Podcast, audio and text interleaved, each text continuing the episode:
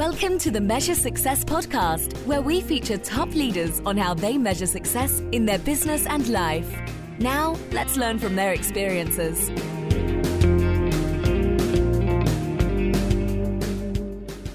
Carl J. Cox here, and I'm the host of the Measure Success podcast, where we talk with top leaders about effective strategies and that inspire success.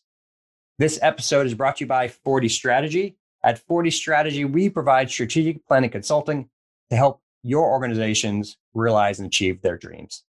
Simon, basically, what we do is we help organizations create strategic plans, but more importantly, on getting them done. We found that if you focus on the right things, you can Harvard Business Review has shown that you can actually have triple the success. Now, I don't know you you know about this, but only about 2% of, organiza- uh, 2% of organizations' time is actually spent on strategic planning. I don't know about you, but I think that's pretty crazy. That's that small amount. When you agree?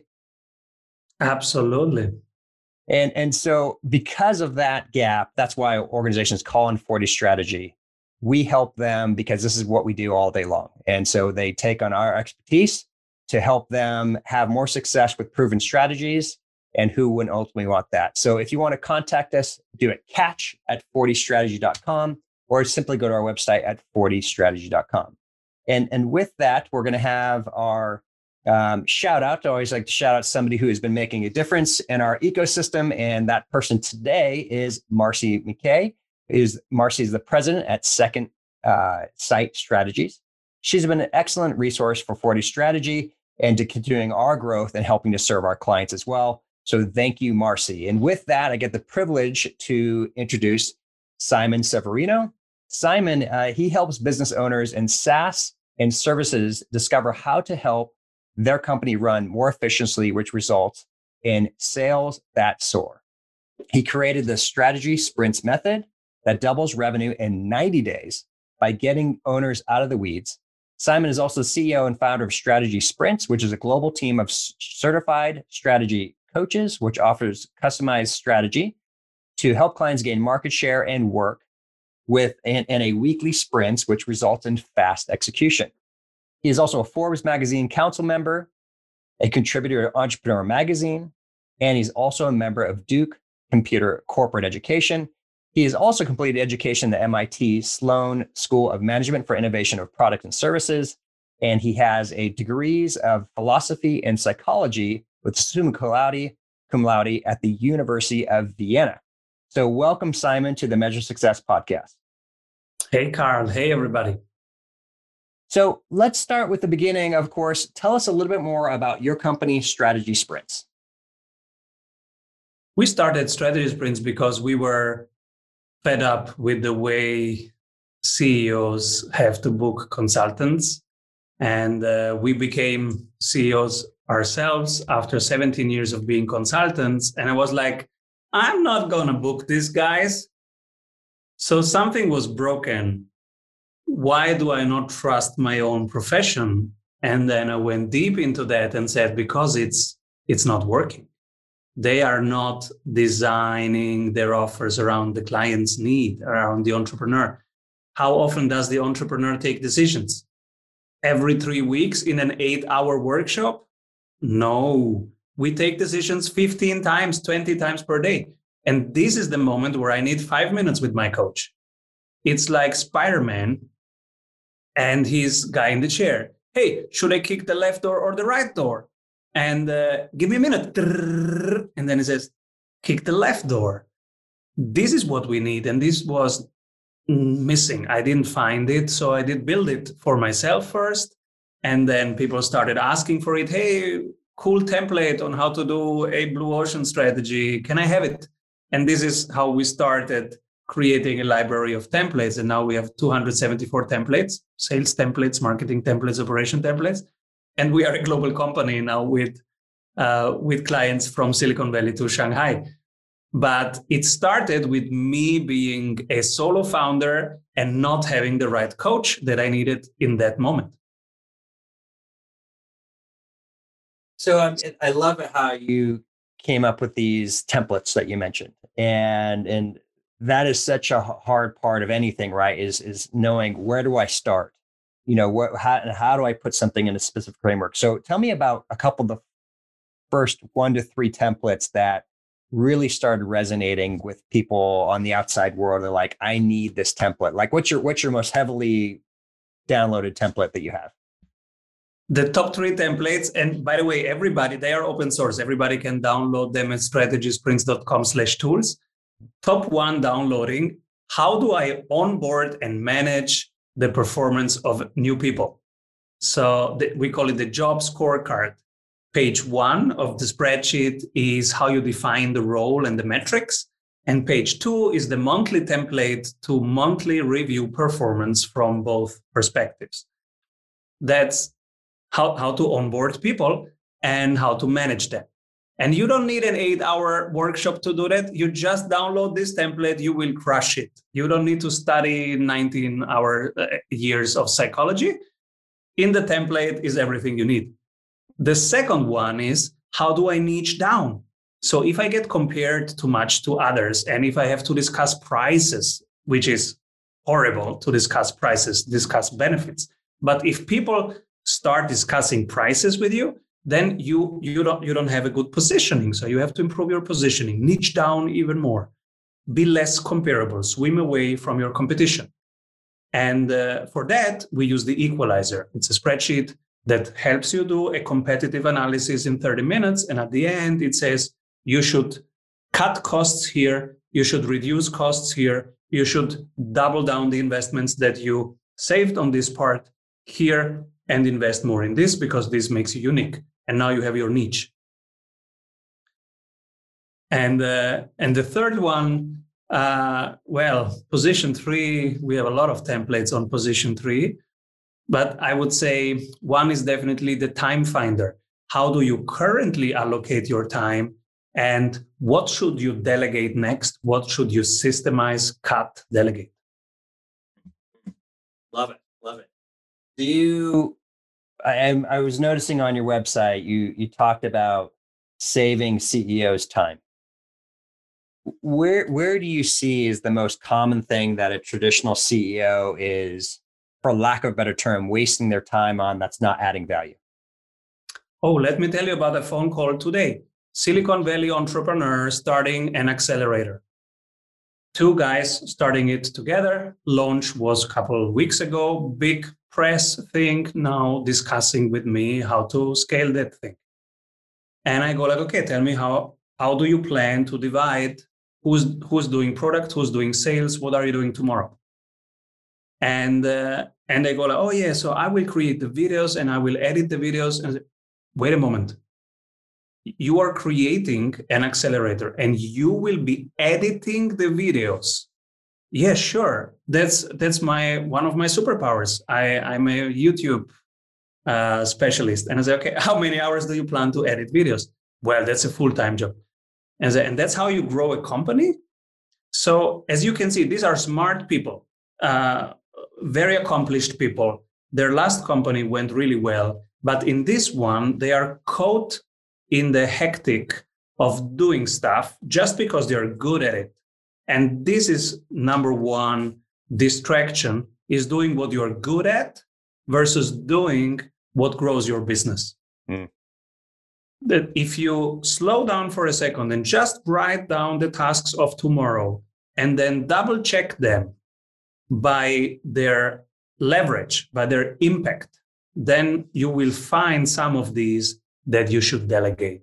And a simple question is which of these tasks will bring $50 per hour, which one 500 and which one 50,000? And then you go through them and then you do more of the high leverage. And so day by day, you start hiring and delegating the low leverage tasks and week after week uh, we have also a weekly a weekly template how to design your week accordingly. So it's it's it's the ideal week template. And this is how you design your week to be more and more made of high leverage tasks instead of low leverage tasks. That that is uh, an excellent such an important uh, it was interesting. I um You've probably heard of Darren Hardy, um, The Compound Effect, the author of that. He talks about some similar concepts of making sure that you're focusing on your time on anything that's below what you should be trying to earn per hour as either as an organization or person you should not be doing right? You should be trying to drive and have your the whole pareto principle right is focusing on the things that have the greatest impact. But you mentioned something that's super hard. You mentioned that somebody who knows how to do youtube right and he's going to be the best in the world and better than anybody he can hire to do it how do you get him to feel comfortable and knows that he has to let it go and he can't micromanage that process? You know is it is it the is the dollar value contribute what, what's going to help him realize that it is in the company's best interest to not no longer do the youtube videos as that example is? So my coaches the certified strategy sprints coaches they are great at asking questions. They will ask these people all right. How many clients do you want to onboard this year? And then from there they will they will work back. And uh, and then they will ask okay so this month this week. Ah okay seven this week. What are the activities that will lead to seven this week? And then he will list out what the activities are. And then the coach will ask how likely is it with these activities that you will land seven clients? And so we do it like, like socrates. We, we try to help them find their their uh, time suckers and to find out because the best thing is when they go oh i should do less of this because then you have the highest execution probability. And worst case the coach will say mm, am i allowed to give you some feedback here? You will never reach seven clients if you do this this week so think about the high grow activities joint ventures, sales conversations, improving the sales script, uh, improving the mix of owned media, paid media, and third party media. And so think about of the growth activities and the other activities and what your mix should be so that you will achieve these goals. Otherwise, uh, you will not achieve the goals. So let's look at the activities and change the activities accordingly. Mm-hmm. Love it. So w- one of the things you mentioned, uh, you have it on your website, is y- you want to double revenue in 90 days. Um, that's an audacious goal, and I love it. I love I've loved goals where you're you're gonna hey we're gonna be able to double your revenue. Now, does that matter whether a hundred thousand dollar company, a five hundred thousand dollar company, a three million dollar company? Is a $10 million company? Help me, you know, because scale obviously is a big difference. As you mentioned, like earlier, talking with the startup, where where is that play true. You know I mean? Because that that's a significant promise, so to speak, that, that somebody's going to be doubling your revenue. Or is there a certain client type of clients that you regularly work with? Are you typically working with startups? We work with established small companies, small companies that are around for a couple years and they have already market validation, not only product validation, but also market validation.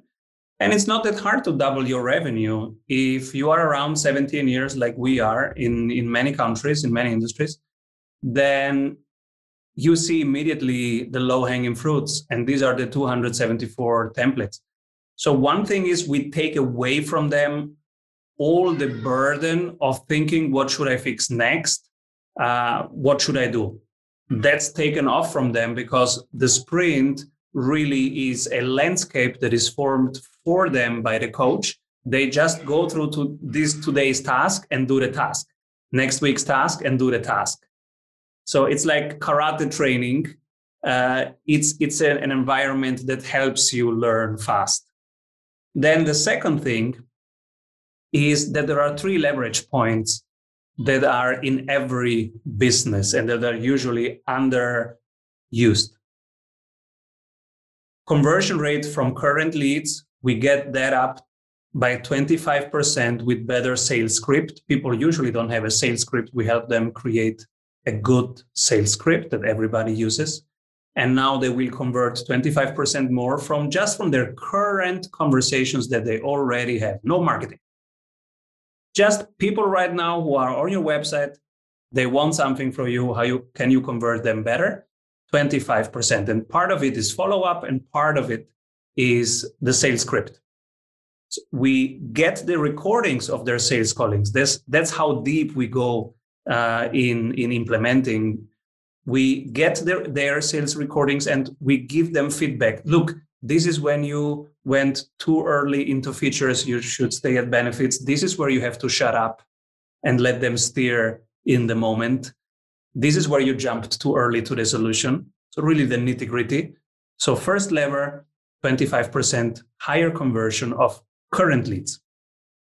Second lever, we will raise their price by on average 25% in these 90 days because we will work on their positioning. They have usually not positioned well, they are too comparable. So we will help them niche a bit more down. Then there is no comparison. We package the whole thing better. We install the NPS. They will have their clients tell them what's really working and what's really broken. They will improve it every week. We raise their price because now the product is better and it's better positioned. So 25% higher price. Third lever is the sales time, the frequency of the buy. 25% faster frequency, you can intensify the relationship. We work with high ticket B2B uh, sales companies. So you have eight to 14 contact points with a client before they buy. Now, traditionally, you need a year to get to 14 contact points. But with a very good email funnel, and this is what we implement with our clients, you can do that in 12 days. So we shorten the sales cycle from very long to 12 days. And then the next thing is also on the frequency that you can get much more effective with a real upselling and cross selling system that most companies do not have. It, it, it happens spontaneously, but not very systematically. So we install a very systematic way of upselling, cross selling. And these are the three levers 25% in customer conversion, in price, and in frequency. And you have a plus 99% in revenue.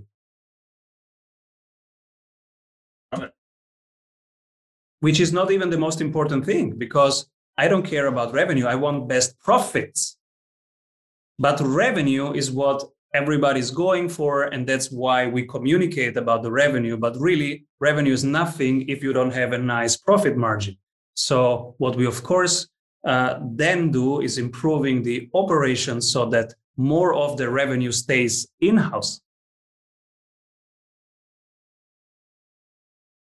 I appreciate you bringing that up. Um, of of so much, especially in SaaS companies, I notice some of the companies you work with, it's it's grow, grow, grow, grow, grow, grow, right? But you can actually grow and grow profitably, and and you know with because ultimately, if you don't generate positive cash flow, you're always at the whim of your investors, and and I think one of the things that's missed a lot of times by uh, entrepreneurs is when you raise money, that's a liability.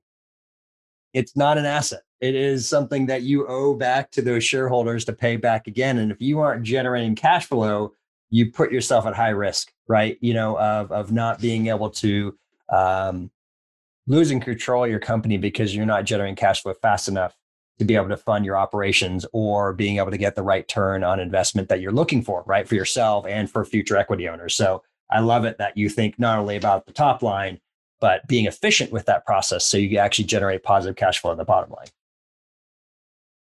and not just EBITDA, right? Um, actually, net. I'm assuming you mean actually net income positive profits. Is that fair to say, Simon? Yeah, gross margin. Mm-hmm. it's it is the real thing, and and net profit. But gross margin, getting that right. For example, we work with a lot of consultancies, IT consultancies, management consultancies, and you know the big names, and they have huge revenues but their profit rate, you wouldn't believe it. It's around 16 to 23% uh, gross margin. Mm-hmm. Now, we run a consulting company. We have a net profit, which was on average around 63.7% and is now in, right now in this month, uh, it is at 83%. Net profit 83%. So even if we had a, a, a meh month in terms of revenue, That's a very healthy proportion of what stays in home. And, uh, and, that's one thing to really focus on when you run a business. How healthy is it? And uh, the net profit and the NPS and the team NPS, these are the three things that tell you how healthy your your company is. And these are the three things to really track and improve. Yeah, yeah, that's that's those are perfect. And and first of all, I loved it how you remembered that your old net profit was 63.7%. You moved it up to 83%. And I think for people who are listening today, they're probably their jaws dropping. They're like, how do you do that? But you described it. You described, you develop on growth, you help maintain, focus on the right things, have probably more cost effective people driving the activities that are driving less value, you know, to help to outsource that and then and then do it in an efficient manner. And then you have a lot of built-in templates that you already mentioned, you know, over 200 templates where people are able to use existing. So you're not re- recreating the wheel every single time you work with somebody. And we are very numeric. I know all my numbers. You can ask me all my numbers of this month. That's the job of a CEO to know the numbers. And the first number is the profit, and then the costs and the revenues and the the your main numbers are really important my main marketing numbers, my main operations numbers, my main sales numbers are always on my mind. And every seven days, we discuss them as a team. That's the sprint method. Every, every day, you check how you're spending your time. Every week, you get all your numbers and uh, learn from the numbers and execute on the numbers, improve based on the numbers. And every month, you check your positioning uh, and, uh, and your strategy if it's correct or if you need to course correct. But really, every seven days, I see all the numbers, and uh, and and I am surprised that not everybody takes numbers seriously. When you ask them, they don't know their numbers because then you are taking decisions based on a house of cards. Mm. You're flying blind. Mm. I don't want to fly blind. I want to take decisions based on reality and reality is our numbers right now this week. Love it. I absolutely love that. And, and, and clearly, you said one of the things I think often CEOs rely upon their CFO, right, to guide. But you're saying no. It is it is the expectation of the CEO to know and understand these numbers. Is that fair to say? It's the job. Our job is only vision, hiring, culture, and knowing the numbers. Nothing else. Everything else is a distraction, is micromanagement. Love that. Okay, Simon. So you, I love what part. I love what you're doing with your clients, your money. Let, us talk about the personal side a little bit, if you're okay with that. Um, tell me a little bit on. You obviously have developed a great company. You're making a significant difference to the companies around that. But how do you drive yourself to be more effective on a regular basis? You know what kind of per, what kind of personal strategies that you do on a day-to-day basis that's outside of business to help give you the energy and the effectiveness on, on a regular? So tell i'm really curious uh, the same discipline of strategies that you've done in the business are you applying this on your personal life as well I would say I'm not a disciplined person, but there are some ripple effects coming from, from the way we organize our business. And so, of, of course, today in the evening, I will write down my daily flow of tomorrow. So this daily exercise, of course, I do it, and I say, okay, tomorrow, uh, 5:30, my alarm will go off. From six to seven, I will run 10 kilometers in nature. That's what I do. And then instead of breakfast, I will play with my two kids until eight o'clock because that's my priority number one. First is me time, that's running. And then it's me as a father uh, playing with my two kids. They're two years old and five years old. So they want Papa and they want to play. So that's my priority number one. I play with them and whatever they want to do, we do. It's usually singing, dancing, Lego, whatever, we do it. And then uh, eight o'clock, I start working. It says in my calendar, the first hours are no meetings. There is no way to book me uh, for meetings before afternoon or interviews, everything afternoon. in the morning, it says top three, top three, top three until 12 o'clock. And the top threes I get from my project list. So I will basically, they are prioritized. I open that and I see, oh, these are the top threes that I have to do in the morning. Then, then I have lunch. And then afternoon is usually interviews, hiring, um, performance management, system analytics team, marketing team, sales team. We go through the numbers. Uh, all hands meeting, coach meeting. Uh, and then in the evening, I have my own daily podcast. That's the last thing in the day that I do. Uh, it's around five o'clock of my time. I have one guest on my show that I don't know, and I'm curious, and I talk to a stranger for one hour. And then I close off the day by reflecting the current day. I write down the top three of tomorrow, the flow of tomorrow. I go and cook for my family, or they have cooked and uh, we eat. And then I have two hours just of family time, bringing them to bed. And that's it. That's my day. I, uh,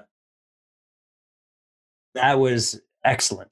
And, and I love it how you you talked about a you start out I think one of the most important things, right, is you, you got to take care of your own self before you can take care of others. You know, it's one of those really, it, it appears to be selfish, but it's critical, right? And so you, you get your energy out.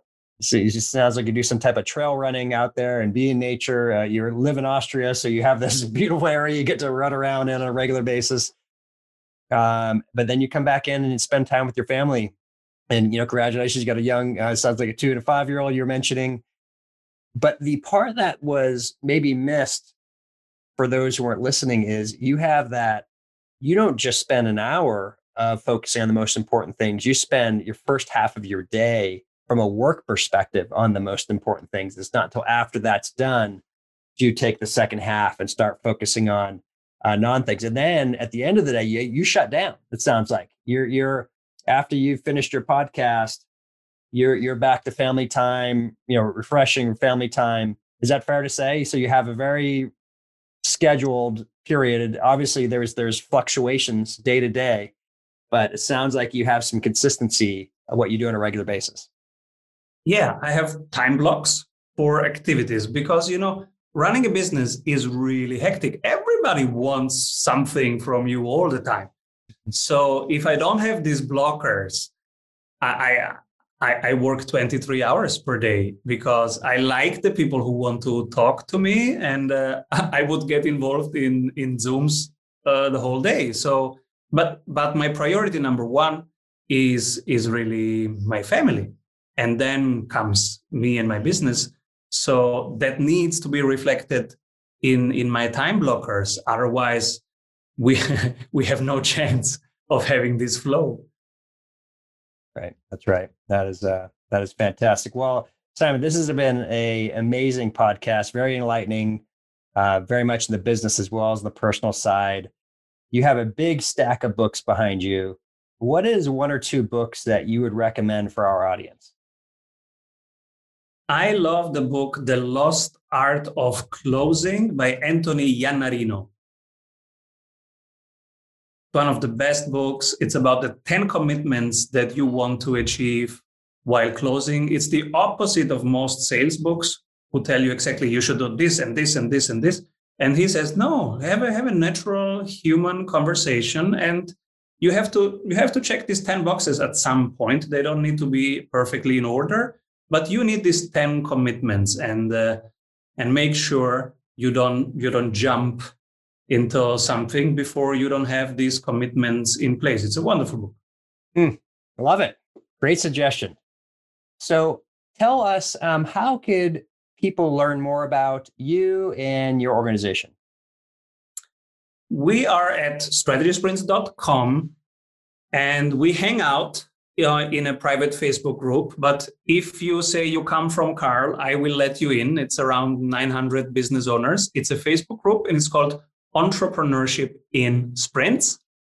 This is where we talk everything sales, uh, marketing, operations, hiring, etc. And this is where we hang out most. I'm also on Instagram at Strategy Sprints. You will find us everywhere. Good stuff. Well, all right, Simon. Thank you so much. I appreciate you being on the show today.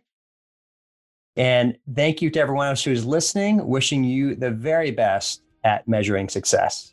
Thank you. Thanks for listening to the Measure Success podcast. We'll see you again next time to learn from the best. Remember to subscribe now to get future episodes.